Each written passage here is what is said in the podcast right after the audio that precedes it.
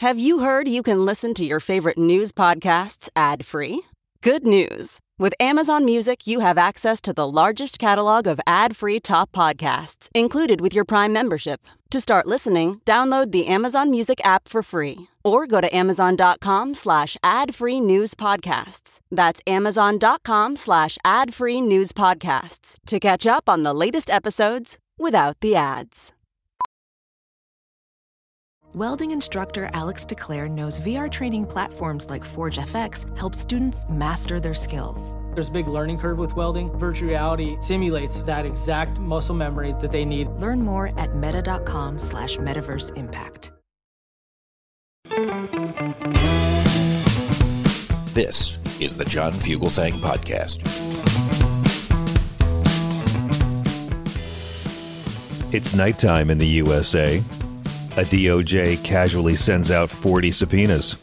A former president sneaks back into town, wearing golf shoes and going to a golf course, but not bringing any clubs.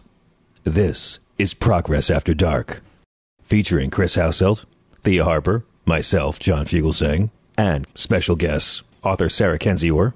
57 days until Election Day 2022. So let's enjoy it. Let's stay sane together. Let's make sense out of all this Michigas. Let's shut down the gaslighting and let's have fun doing it. Our number is 866 997 GRIT. Hello to all of our live listeners who enjoy us every evening.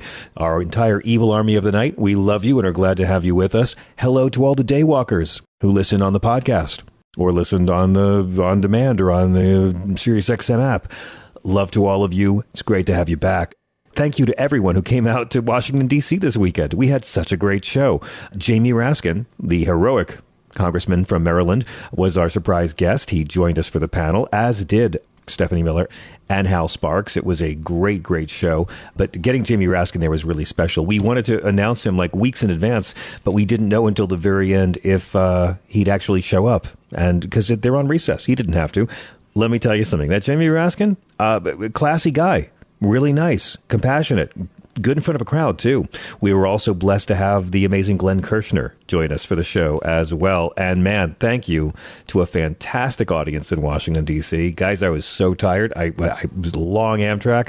Y'all made it so much fun. We cannot wait to go to the next show, which will be in Chicago Saturday, the 24th. Our special guest for that one will include Congresswoman Jan Schakowsky, um, and other special guests. I'm not. I think Jill Wine-Banks as well is going to join us, and some other friends I can't announce just yet. That's going to be uh, with Frangela joining um, Hal Sparks, Stephanie Miller, and me for the Save Democracy Sexy Liberal Comedy Tour at sexyliberal.com, whatever it is we're calling it. So thank you to everyone for coming out. It was so good to be back. What a trip! I was in our nation's capital for like 12 hours. Like I got in, went to the hotel, had a nap, thought dinner. Now let's just do the show. There'll, there'll, there'll be a pizza place nearby. I can grab a snack. That's not how DC's laid out. but uh, the audience was great. It was very late night with the meet and greet, and uh, really thrilled to be back in New York because we have a crazy week coming up here. Ken Burns will return for a very special town hall event we're recording this week for his new film, which is called The U.S. and the Holocaust. Guys, first off, I don't know if you know this, but Ken Burns knows how to make a damn movie. And uh, he's done our show a couple times in the past. He did it for his excellent documentary on Muhammad Ali. He was here for his excellent documentary on Ben Franklin. I, have seen most of Ken Burns' films. He's one of our greatest filmmakers. Nothing prepared me for the power of this movie.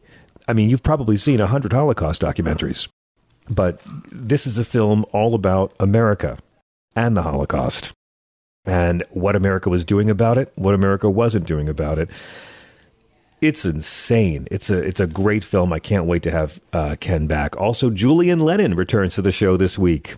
He has a wonderful new album out. We're really happy to have him back. And of course, all of our regulars, all of our comics, all of our riffraff. Let's get to it. Donald Trump isn't going away. Okay, guys, I had a big fight with Glenn Kirschner. Backstage, we made a hundred dollar bet. I said Donald Trump will will suffer the rest of his life, but he'll never see the inside of a prison. I've never made a bet that I'd like to lose more. I, I hope I lose.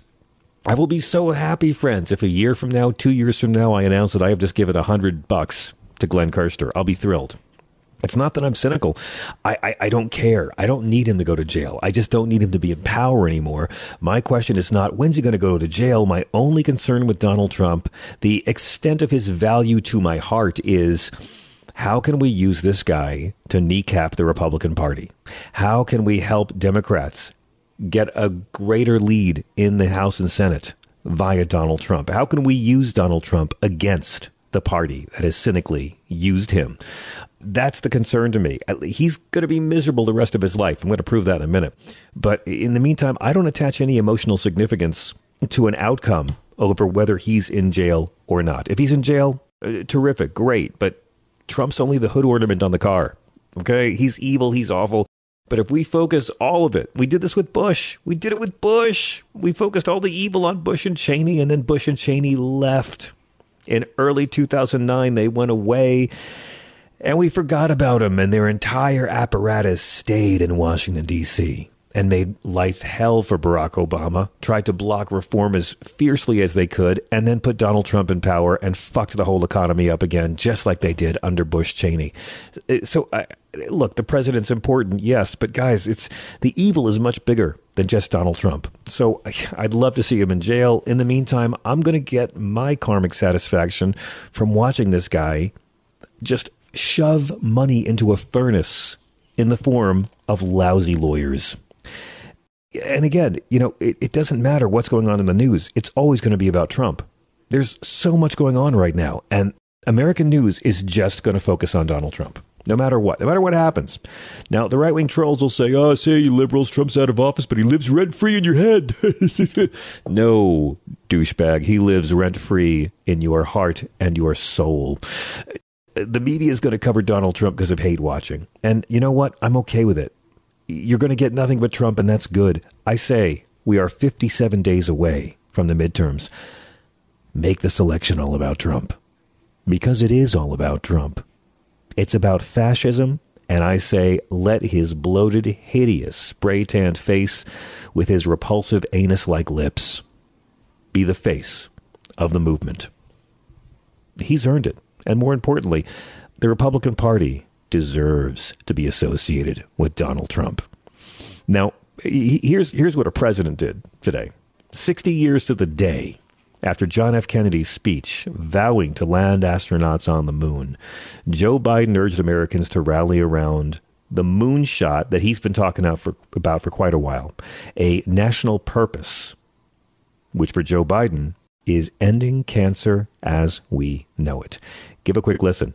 Setting a long term goal for the Cancer Moonshot to rally America and ingenuity that we can engage, like we did to reach the moon, that actually cures cancers, not all cancer, cancers, cures for cancers once and for all. And a critical way to do that is that going through what I call ARPA H, Advanced Research Project Agencies for Health. It's based on DARPA, the Defense Department's Advanced Research Projects Agency, that has helped lead to breakthroughs in technologies to protect our national security, like the internet, GPS, and so much more. ARPA H will have the singular purpose to drive breakthroughs to prevent, detect, and treat diseases including cancer, Alzheimer's, diabetes, and other diseases, and enable us to live healthier lives. So logically, the question is why wasn't Trump invited to the Queen's funeral? I mean, that's all we're hearing. Joe Biden is literally trying to use the bully pulpit of the presidency to get people on the left and the right behind something that everyone on the left and the right should get behind. That that conceivably we all could get behind.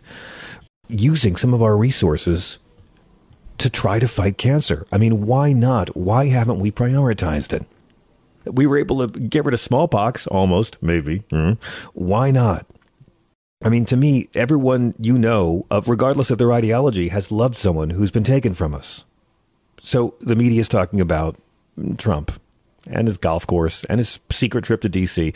And why wasn't he invited to the funeral? Oh my God, I've heard this all over the place. The UK is asking foreign leaders who are coming to the funeral to try to travel on commercial planes and take buses together from London to the funeral, right? I know. Imagine the US president and his entourage on a bus.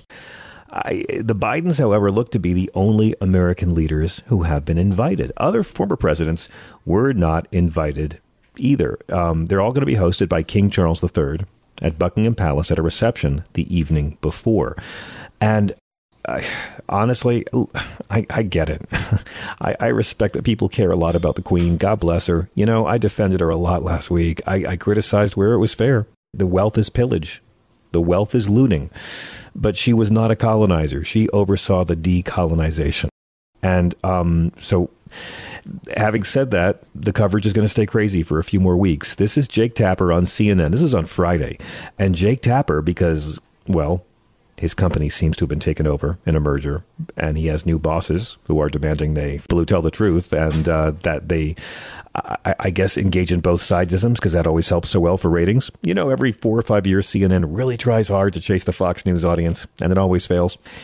Here's Jake Tapper at his panel last week saying, "Well, well, wouldn't it be nice if Biden brought Trump along to the funeral. Give a listen. There's something that is just like fascinating me, which is the notion that it's going to be basically left up to President Biden as to whether or not he brings other presidents with him to the Queen's funeral. I mean, the, the, the, the, UK has made it very clear that's up to the president.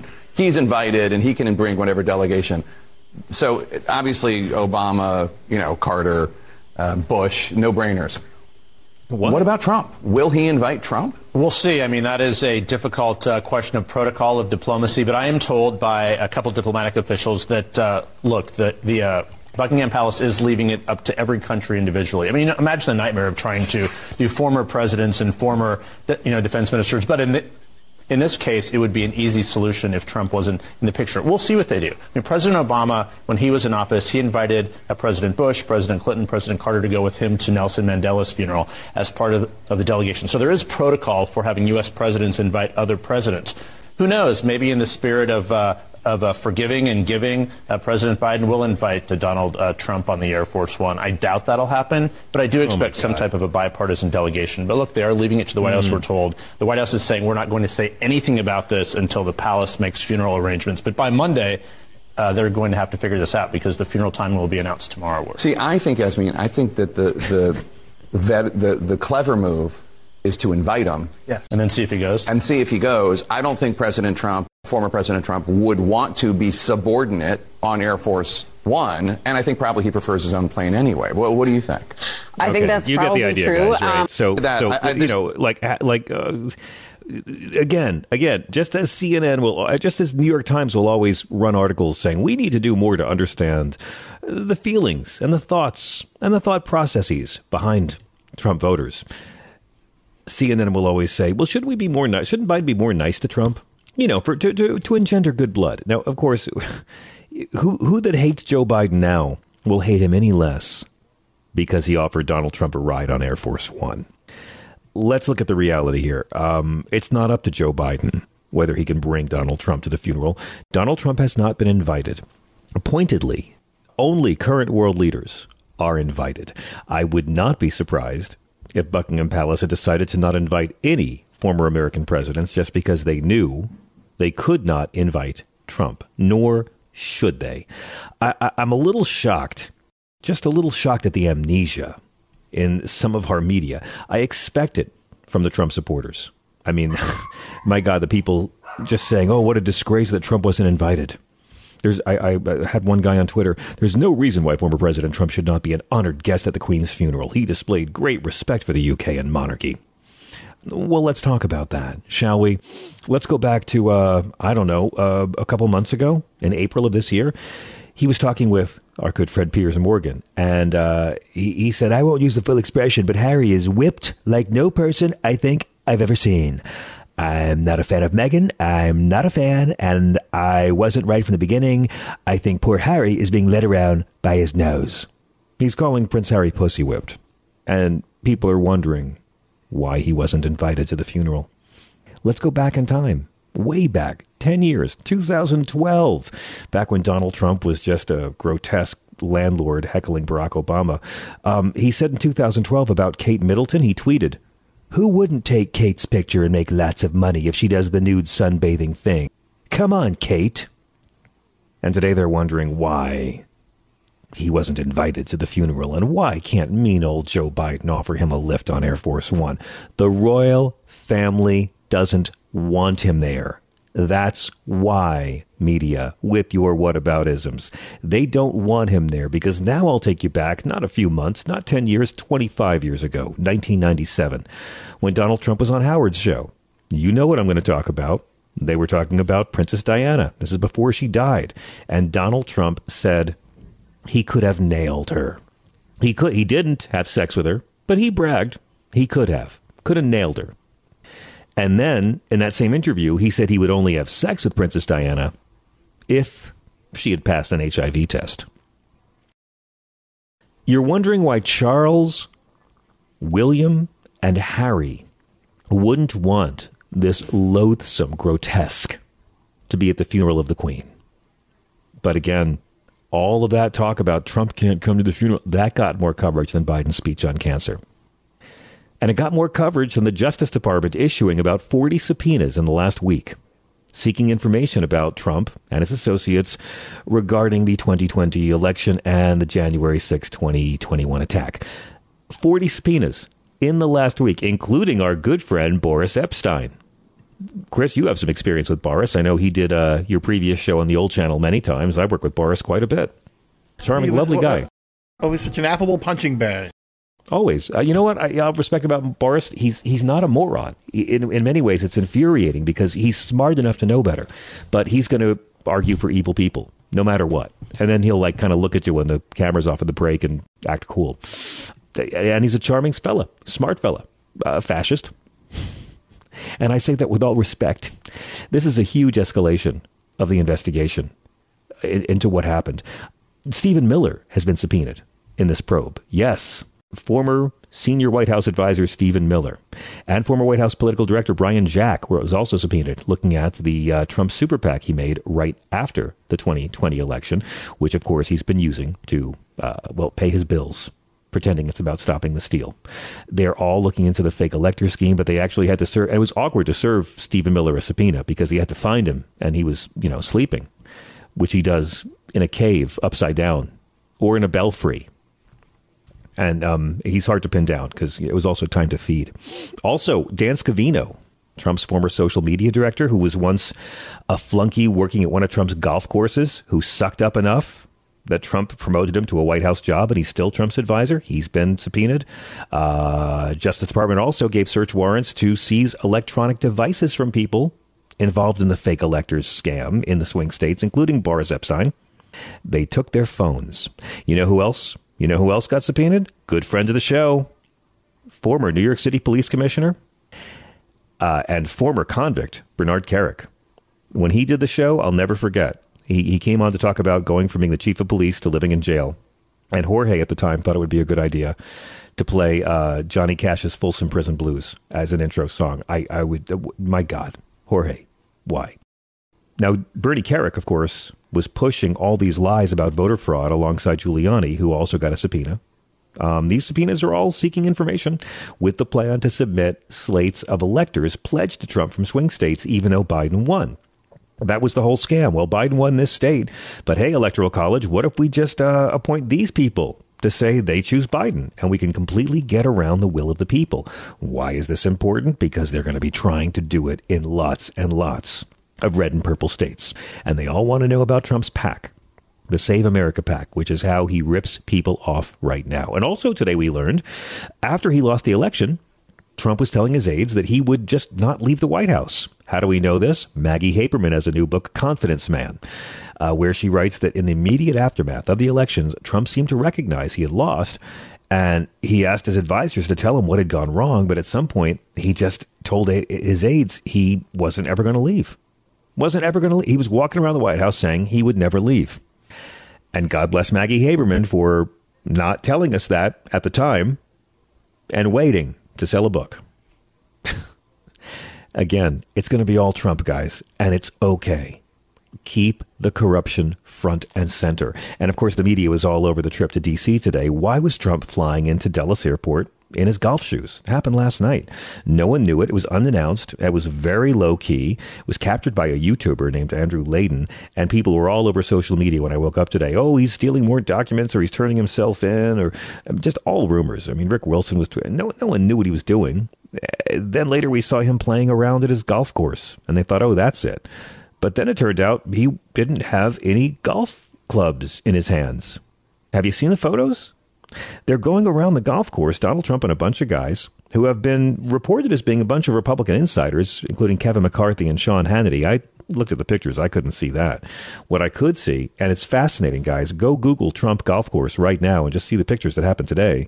It's Donald Trump and like a dozen white guys, including his son Eric, walking around a golf course. That's it. They're just walking around. They're driving carts. They're going out to the middle of a green, far away from any cameras that could read their lips or hear them. They don't have golf clubs. They don't have golf bags. They don't have caddies. They're just Trump flew to hang out with a bunch of guys on a golf course and have a meeting. So it's going to be very interesting. There's a lot we don't know yet. There's a lot we'll never know. What we do know are the polls. J.D. Vance right now is leading Tim Ryan by one point in Ohio, 47 to 46 percent. Wow. J.D. Vance is the guy who wants to ban porn, folks. Wants to ban porn. Uh, if J.D. Vance doesn't want people watching porn, he should appear in it. Also, a survey conducted by Trump's pollster, Tony Fabrizio, and Biden's pollster, John Anzalone, for AARP, found Marco Rubio is now in a statistical tie with Val Demings in the state of Florida, 49 to 47 percent.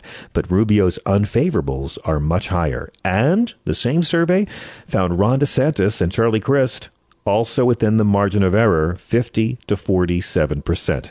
And the Democratic base is fired up. In last month's primaries, more Democrats showed up to vote for governor, one and a half million, than in the blue wave year of 2018. Which brings us back to Joe Biden. He's getting stuff passed. He's out there campaigning. Numbers are getting better.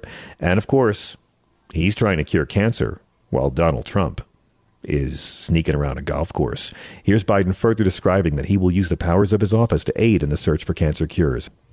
As part of the supercharged moonshot, I'll use my authorities as president to increase funding to break log, jam, break log jams into speed breakthroughs. I've also formed a new cancer cabinet that's driving a whole of government effort to unleash every possible asset within our power, from NASA, that knows more about radiation than any doctor does, to the Defense Department, that has the ability to calculate in the energy department, do a million billion calculations per second. Health and Human Services.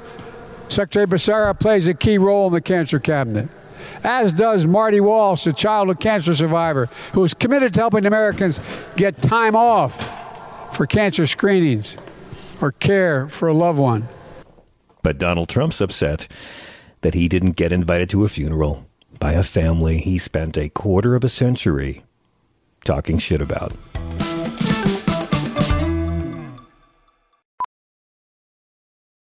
VR training platforms, like the one developed by Fundamental VR and Orbis International, are helping surgeons train over and over before operating on real patients. As you practice each skill, the muscle memory starts to develop. Learn more at meta.com slash metaverse impact. As you write your life story, you're far from finished. Are you looking to close the book on your job? Maybe turn a page in your career? Be continued at the Georgetown University School of Continuing Studies. Our professional master's degrees and certificates are designed to meet you where you are and take you where you want to go. At Georgetown SCS, the learning never stops, and neither do you. Write your next chapter. Be continued at scs.georgetown.edu slash podcast.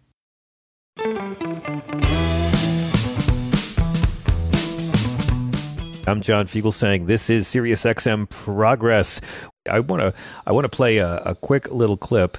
This is Chuck Todd. I know, not to brag.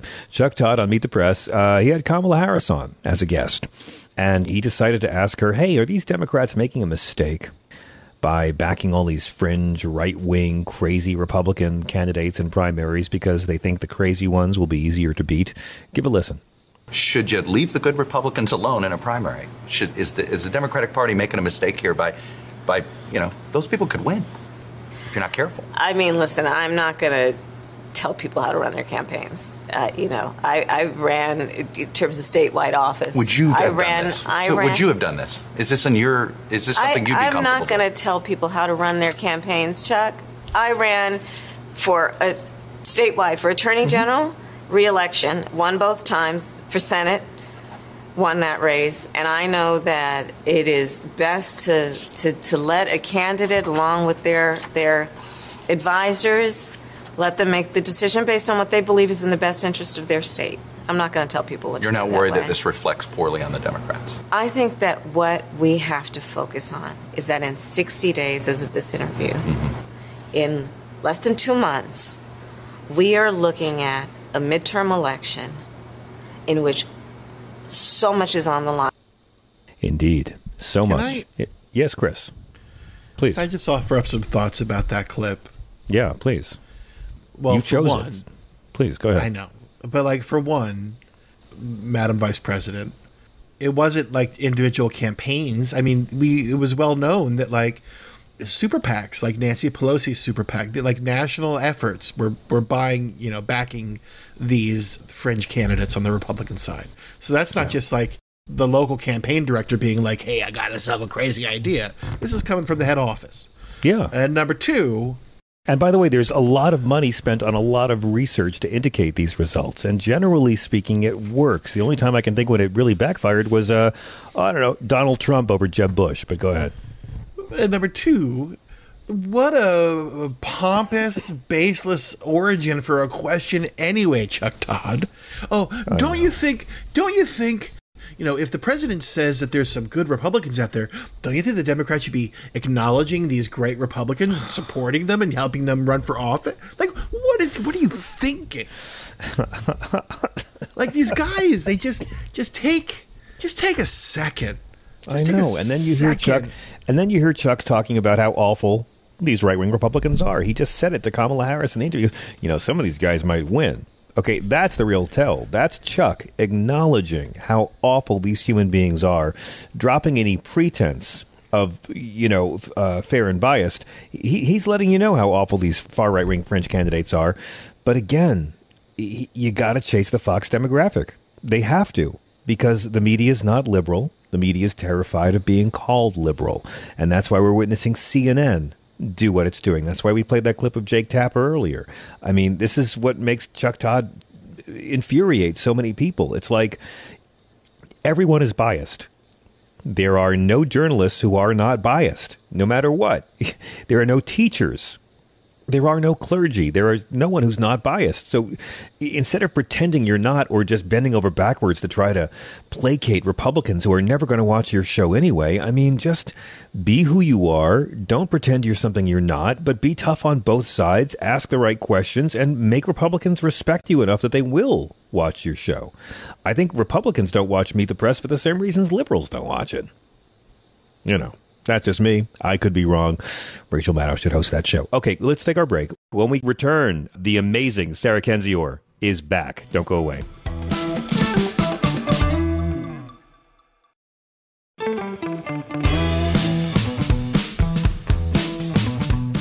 Welcome back. What is a conspiracy theory? I mean, we throw this word around a lot in our political discourse and our media life.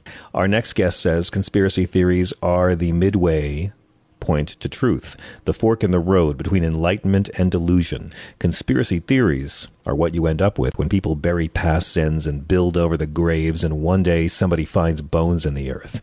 She also says the collapse of democracy, rule of law, and climate at once leaves us with one lesson the truth may hurt, but the lies will kill you. This next guest is one of our favorite writers, and she has written a book about lies that is so full of truth. I wish we could give it to every American to read. Sarah Kendzior is, of course, the great St. Louis based writer and journalist you've read in the Daily Mail and the Globe, and she's the one who's been right about pretty much everything. She's often credited with predicting the rise of Trump. Her book, Hiding in Plain Sight, was a terrific and terrifying look at how Trump found himself in the Oval Office after decades in pop culture and business sewers.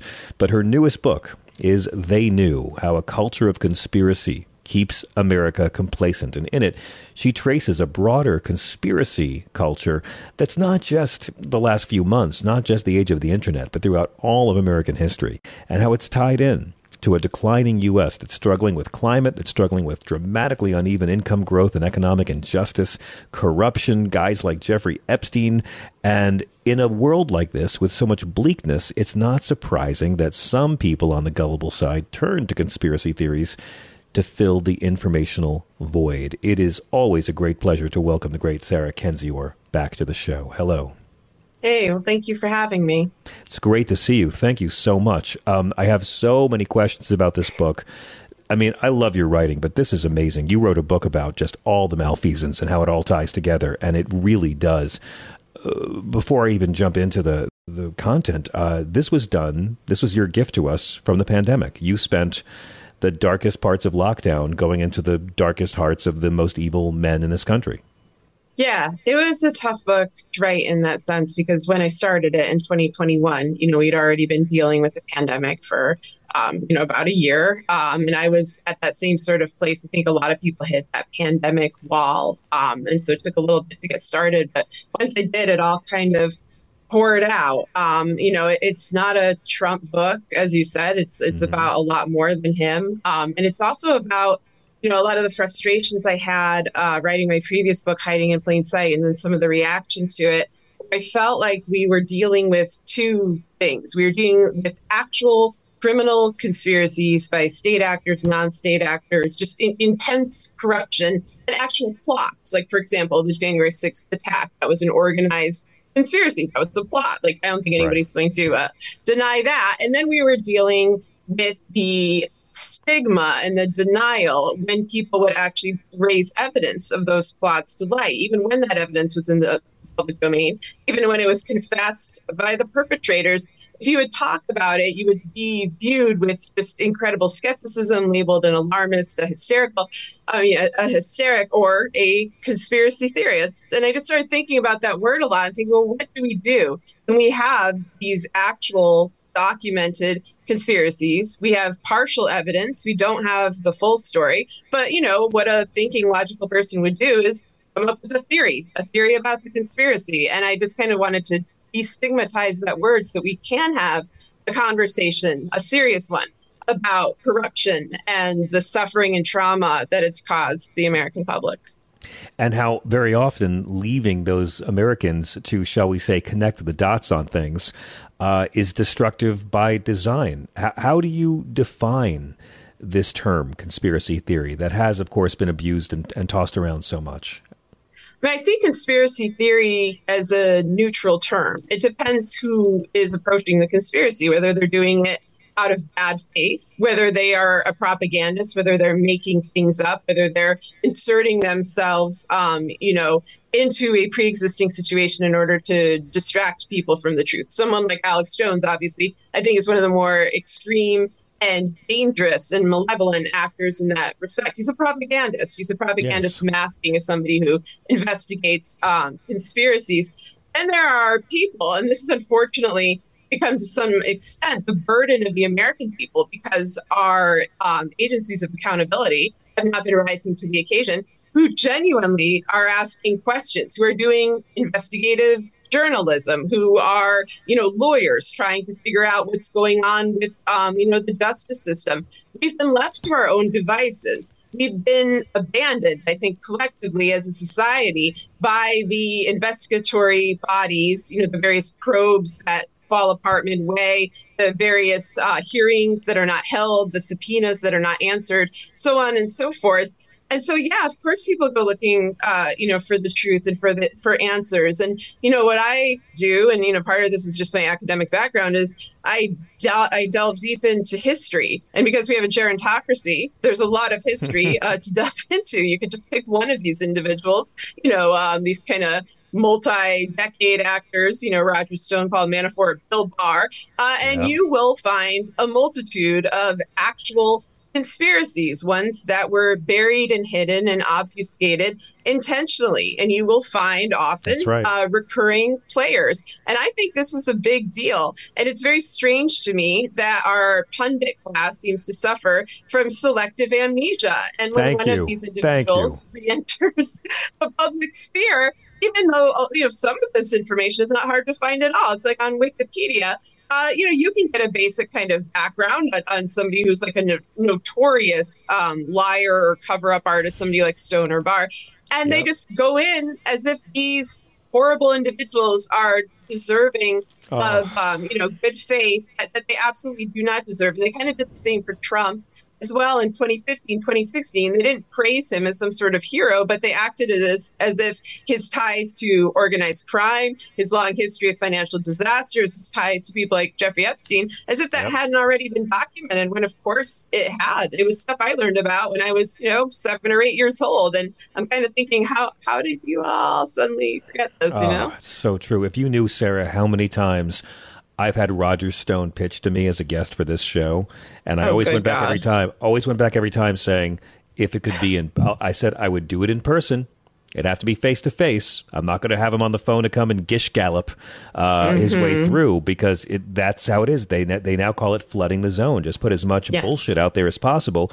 And you know, I mean, we saw Mitt Romney do it in the first Obama debate. While Obama was correcting lie number five, Mitt had told lie number 7 And it's Mhm. telling to me that you mentioned Alex Jones because he's actually a very rare example of accountability for this sort of thing. Yes. I'm thinking Yeah, birtherism. it- it- birtherism. It's a no burgeoning held kind of account. accountability, you know, that I hope is more broadly applied. And I hope what happens is that people see him for what he is, you know, which is a hateful liar, a fraud, um, you know, a deeply malevolent actor who hurt innocent families, who, who targeted dead children. Like, I don't know how much worse you can get as a human being. And then what he has done, though, what he did with his show, is that occasionally, you know, he would touch on actual conspiracies or topics that are still not um, completely fleshed out, acts of state Yes. corruption that I truly don't think we have all the answers to.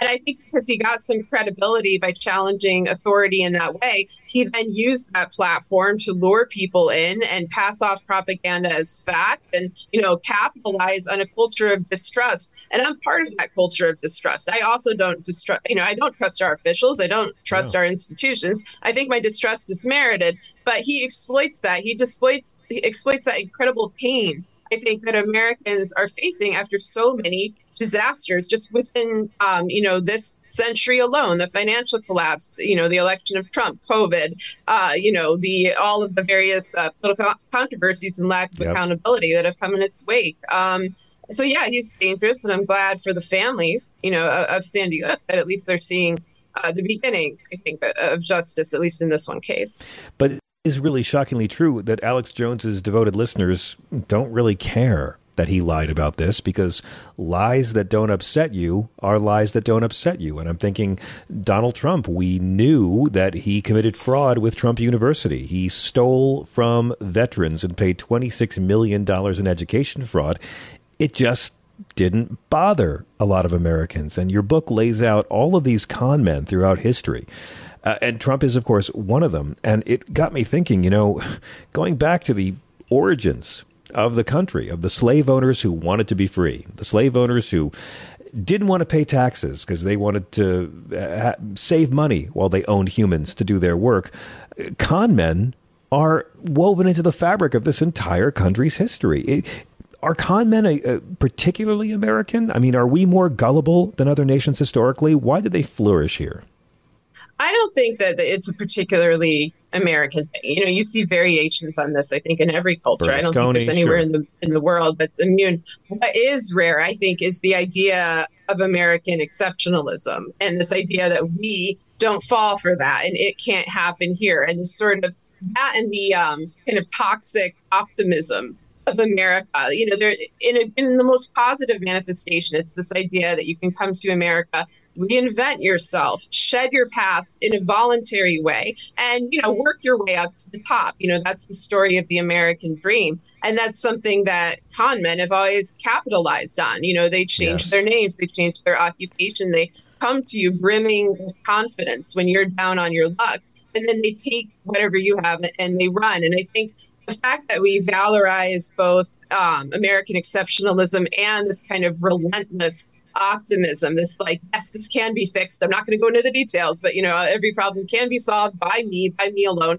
you know which That's of right. course um, also is, is part of demagoguery part of dictatorship um, yep. you know that, the way in which i guess our con men operate is very american but the phenomenon is universal i think. Yeah and, and you go through some i mean everyone from epstein to oliver north is in this book. And then some from our history that i will admit even as a history junkie i, I didn't know. You you frame the book beautifully in some traveling that you did with your husband and kids. And in talking about staying in the hotel from The Shining, you unveiled the story of a gentleman named Norman Baker, who I am embarrassed to have never heard of before, but boy, what a what a what a spectacular American figure he is. Can you can you briefly tell our listeners um, uh, who Norman Baker was and why you wanted to begin the book with this particular individual? Yeah, just to clarify, you know, there's stuff about the hotel from The Shining in there. Um, the hotel with Norman Baker is the Crescent Hotel in Eureka Springs, Arkansas. And this is a hotel that my family and I would stop in every year when we drive to Dallas to visit my sister for Christmas to kind of break up the drive.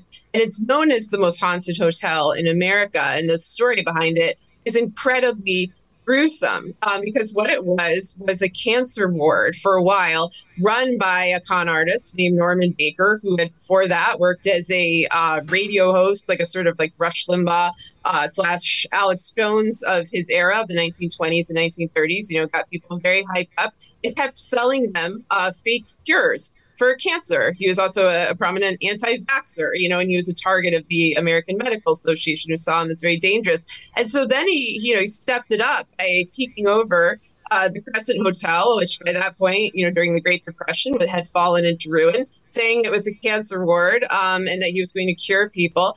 And people would come there and they would take his fake cures and they would die and they you know they would take the body parts and you know they buried them in the lawn they recently were accidentally uh, unearthed while they were trying to build an archery range you know confirming some of the, the mythology about him but it's it's a genuinely creepy place. It's a beautiful town. I love the town of Eureka Springs. It's one of my favorite places to go. And you know, they they market this hotel like I'm not you know trashing them. They're very aware of this history, and they, you know they say come see it and um, you know see the hunting. I genuinely feel something there. I mean, I think it might just be the weight of history, like the knowledge sure. that so many people had endured such an unspeakable tragedy there. But every time I was there, you know, and I stayed there maybe four or five times, I would think of Trump. And one of the reasons the book starts with this story, which was excerpted in Vanity Fair uh, last week, is because I was so sick of writing about Donald Trump 2021, like I never wanted to do it again. Um, and unfortunately, yeah. I kind of had to to discuss our political landscape. And I thought, well, you know, can I write a book about Trump? It doesn't mention Trump. Like, what kind of just as a writing exercise, how would that go? And then the story of Norman Baker came tumbling out, and then all these other, you know, sort of travel, you know, journey kind of things came out. That became the, the initial structure of the book. And I'm glad it starts that way because I feel like yeah. folks are very beaten down, you know, and I kind of wanted to like ease them into this dark discussion that's in the book and write it in a different style than I did um, with hiding in plain sight, which was a real like, hey, everybody, like, you know, I'm going to hit you on the head with a ton of disturbing facts, and we're all going to act on them. We're going to do something. There's going to be justice, and of course, there wasn't. Um, so, you know, I wanted this to be more uh, reflective and less, you know, less Trump centered. But but in, in, a way, I mean, Trump is still just a hood ornament on the car, anyhow. You know, mm-hmm. the, Trump is just he's a great jumping off point to talk about a lot of things. I have always felt he's a symptom of a problem, and we spend way too much time making him more important than he is, rather than a symptom of something. And and as you say in the book, all the stuff that happened with Baker was during the Depression all the all the hopelessness and terror and fear and poverty of the era. But you point out that around today, with these recessions and a plague and climate catastrophe, you call it an epidemic of disillusionment and distrust. That's really the playing field that allows a lot of this to happen. Sarah, are are Americans especially gullible? You you talk about how a week after the 2020 election, and this is what just kept me up all night. Only 3% of the population in in the second week of January 2021, only three percent of the pop or three percent of uh, after November in 2020, mm-hmm. a week after Joe Biden won, only three percent of the population still believed Trump had won. Mm-hmm. But a year later, you write, only 58% of Americans and only 21% of Republicans still believed that Biden was the legitimate president. How in a year did we go from 3% believing it wasn't legit to 42% believing it wasn't legit? Yeah, it's very disturbing. And I don't think we're particularly gullible. I think we're the targets of a massive propaganda operation. And I think also there hasn't been accountability for very serious crimes, and that confuses people. So, you know, on one hand, you have instantly, you know, the minute Biden is proclaimed the president, you have the right wing going into overdrive. You know, you have Fox News, you have all these websites, you have Trump going to court over and over and over again, baselessly challenging the results. You have the Capitol attack, which again is like sort of a sign of the strength of belief. Like we really believe it was stolen. And then they never let up. You know, Trump got a little quieter in the beginning of 2021, but then the operation around him, the fraud in Arizona, all these things were happening. So to an you know, an outside observer, they start thinking there must really be something up with this, or these folks right. wouldn't be trying so hard. And then on the other side, we had a, an attack on the Capitol and we had an attempted coup and we had four years of this, you know, unfettered criminality from the Trump administration. So you think, okay, well, the DOJ is clearly going to hold these people accountable for all the crimes that they've confessed to and that we witnessed with our own eyes.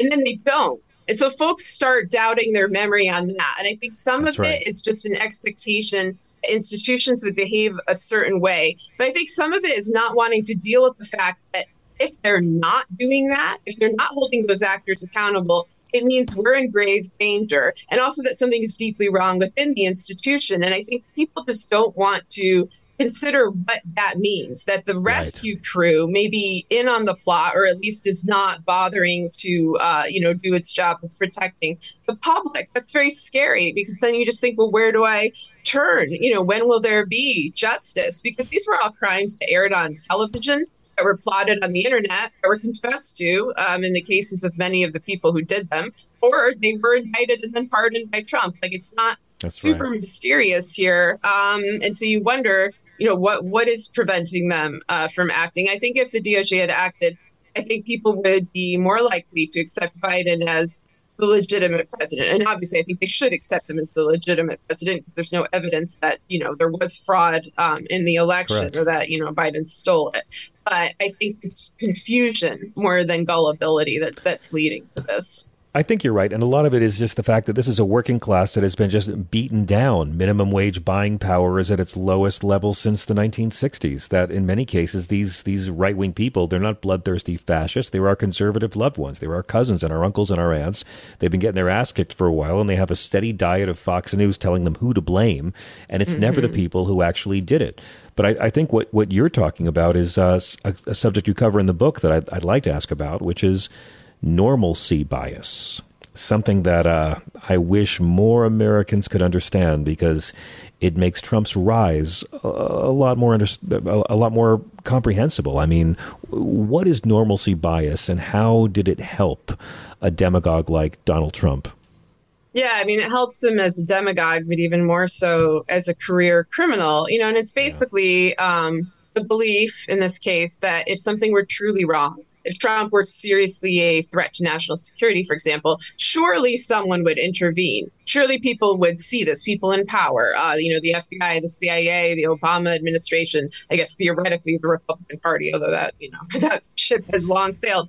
Um, you know, so, so somebody would jump in and stop this out of self interest, if nothing else, to protect the country that we all live in, if nothing else. And then they don't. And then I think people just don't know how to process that because their view of, you know, what are our institutions, what are our norms has been completely obliterated. And then you have, of course, you know, Trump, the norm obliterator, and Bannon, the norm obliterator, um, you know, creating propaganda, calling the shots. But yeah, it's very difficult. And, you know, I talk about another sort of side to this uh, savior syndrome, which is what happens Please. when normalcy bias gives way. And you suddenly see these cults of personalities around politicians and, um, you know, public servants some of whom are not, you know, demagogues uh, like Trump. They're people like Mueller or Fauci, you know, quiet individuals or, um, you know, people who have a kind of a reputation for being professional and calm. But they get these cults around them that I think are deeply unhealthy. People forget that you know these individuals exist to serve us they are paid with our tax dollars they are public servants and instead it's this sort of worshipful oh he'll fix it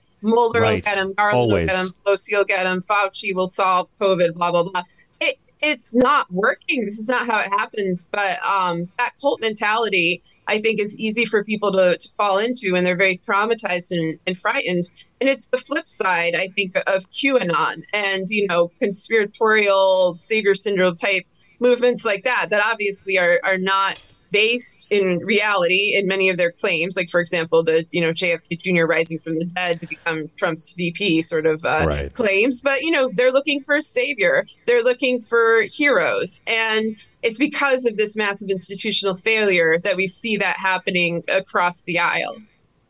It's true, and you point out how some of these things are, you know, are just ridiculous on the surface. Pizzagate, I mean, just just crazy. But you also talk about the fact that you know we still don't know everything that happened on 9/11 21 years Yeah. later, especially when it comes to our good friend the Saudis. And it's hard to not speculate that that's very deliberate that we don't know more. Yeah, absolutely. And, you know, one of the things that um, the powers that be have done, anybody involved in these conspiracies, is use, you know, the most sort of fringe extremist element of any kind of um, investigatory citizen movement seeking to find the truth. Um, you know, the way they pilloried the 9 11 truthers. And again, used Alex Jones as an exemplification of them when a lot of the times it was just genuinely concerned citizens who wanted more information about, say, um, you know, the Saudi regime's involvement or, or details of the attacks. It was not always like the mechanics of it, which is the kind of thing that got emphasized in the media.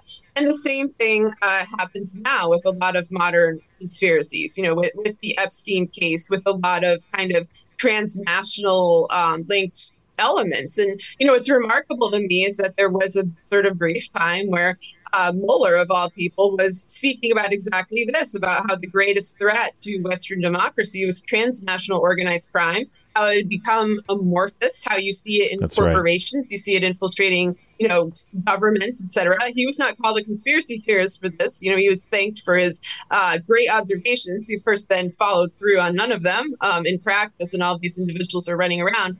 But yeah, I mean, I think 9 11 is a great example because we were trained as a society that it is very unpatriotic and paranoid and somewhat evil to question the official narrative of 9 11, even though we know a lot of information was withheld from us that the 9 11 Commission did not, um, you know, give this information Yeah. in, in its entirety to the public.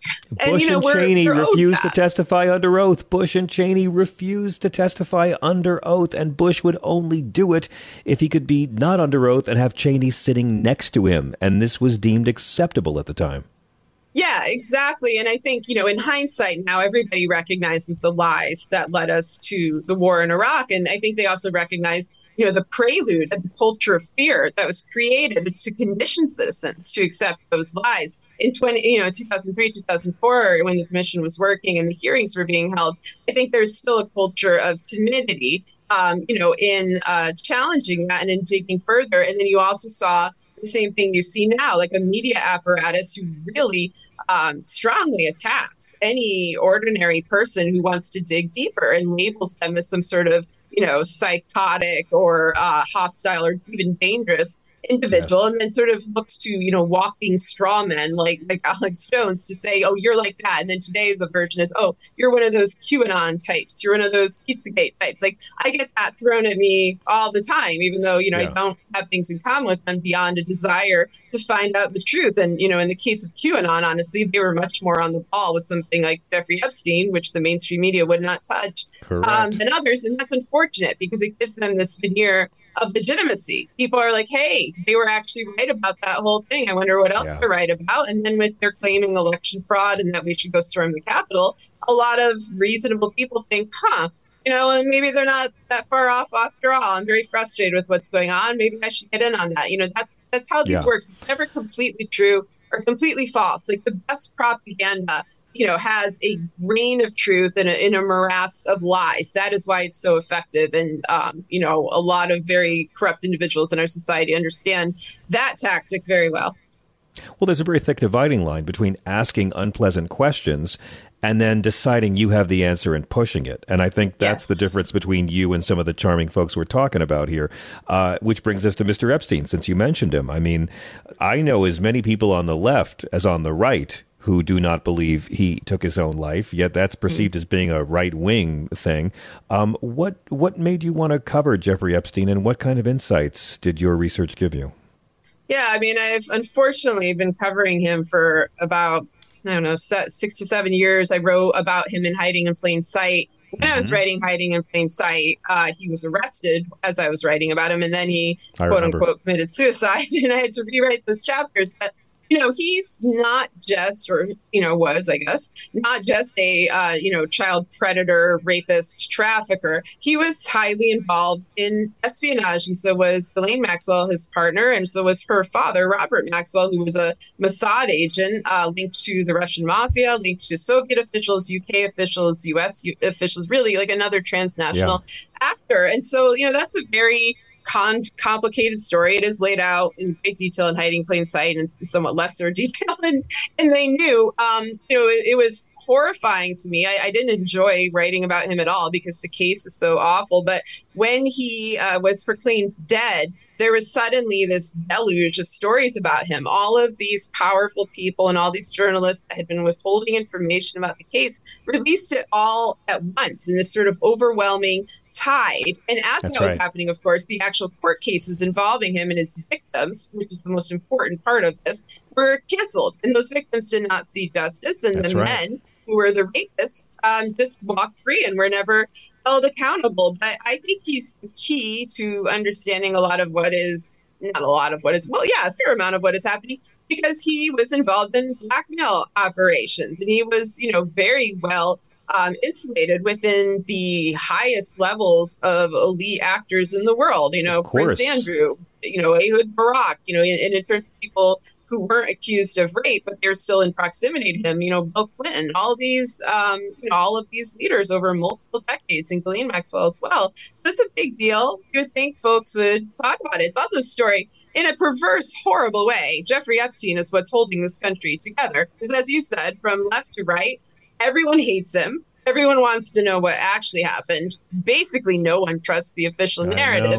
And we all kind of see all these different people, you know, who are implicated in the plot. And then we also notice, wow, none of our officials want to go there, whether it's the Trump No administration uh, and Bill Barr, whose father, of course, hired Epstein, or the Exactly Biden right. administration. None of them want to deal with this. So that to me is fairly striking because you think, well, you- if it's unrelated to what you're doing, then what's the problem? It's a massive criminal case. Uh, you know, I you should really get on that. They want to let it go. So I, I don't know if we're ever going to know. While while uh, let's just take two random names, uh, Donald Trump and Bill Clinton are still alive. Yes. I think someday we might.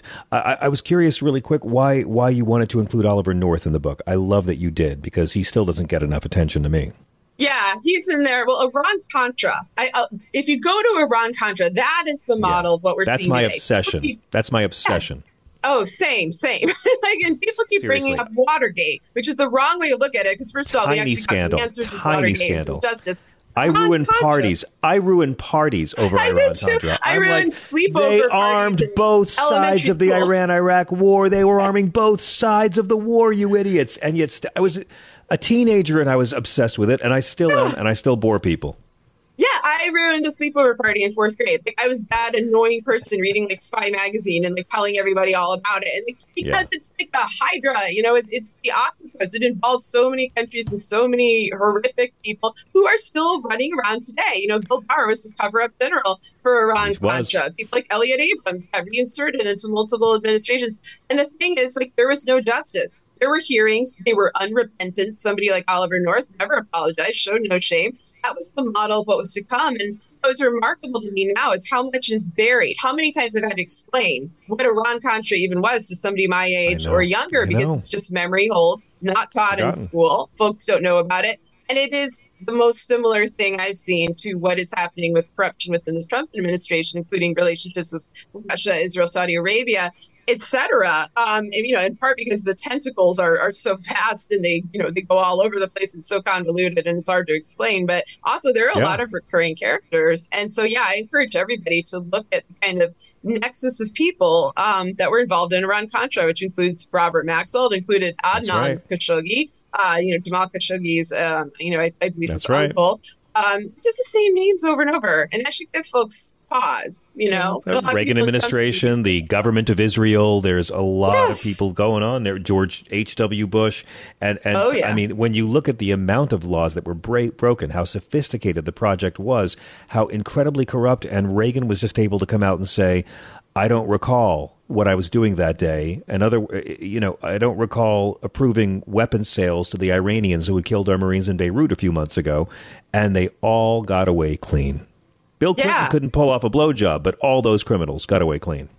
No, I mean, and it, it raises questions for me. And I'm just going to say these are not answers. I want to be clear as a as an upstanding conspiracy theorist. You know, I do wonder about things like Bill Clinton being governor of Arkansas when Mena Airport was used as a major, you know, drug running part of, of Iran Contra. You know, I wonder more about George H.W. Bush as an individual and what exactly his administration did. I look at relationships between the U.S. and the Soviet Union as it was collapsing, and the beneficiary, the, you know, That's the right. benefits that went to mafiosos, oligarchs, plutocrats, people adjacent to Iran Contra, and so forth. Like, if you look at history, recent world history, through the lens of Iran Contra, I mean, it's a very dark and murky lens, but in some senses, it's clearer because you see just how deep the corruption can go, and that the good guys don't always win. A lot of these crimes go unpunished, and people live full lives uh, facing no repercussions for what they've done, and then another generation just picks up where they left off, and that's where I think folks need to keep digging. We should Yeah, start this- those hearings again, and then just go through the decades.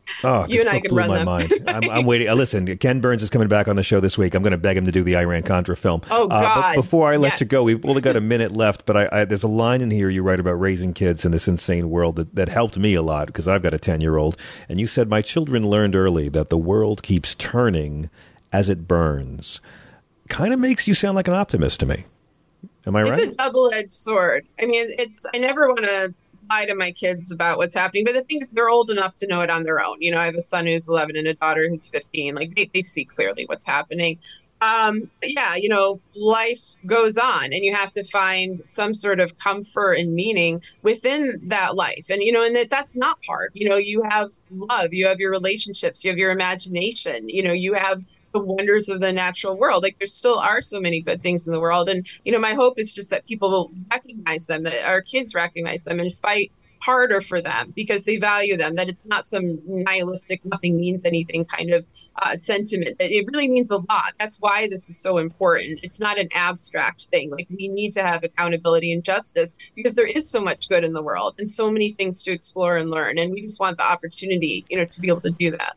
Sarah Kendzior is one of our favorite guests. We get her about once a year. We're always grateful for it. Uh, the new book is They Knew How a Culture of Conspiracy Keeps America Complacent. And she's also one of the reasons I'm not going to quit Twitter. Thank you for redeeming that site. And thank you so much for being with us this evening. I love your book.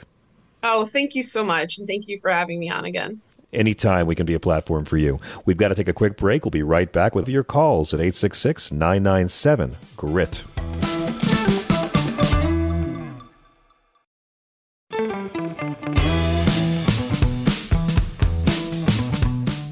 I'm John Fugelsang. We are Sirius XM Progress at 866 997 4748. Got so much to get to, so much in the news, but let's go to the phones. Y'all been on hold for a long time.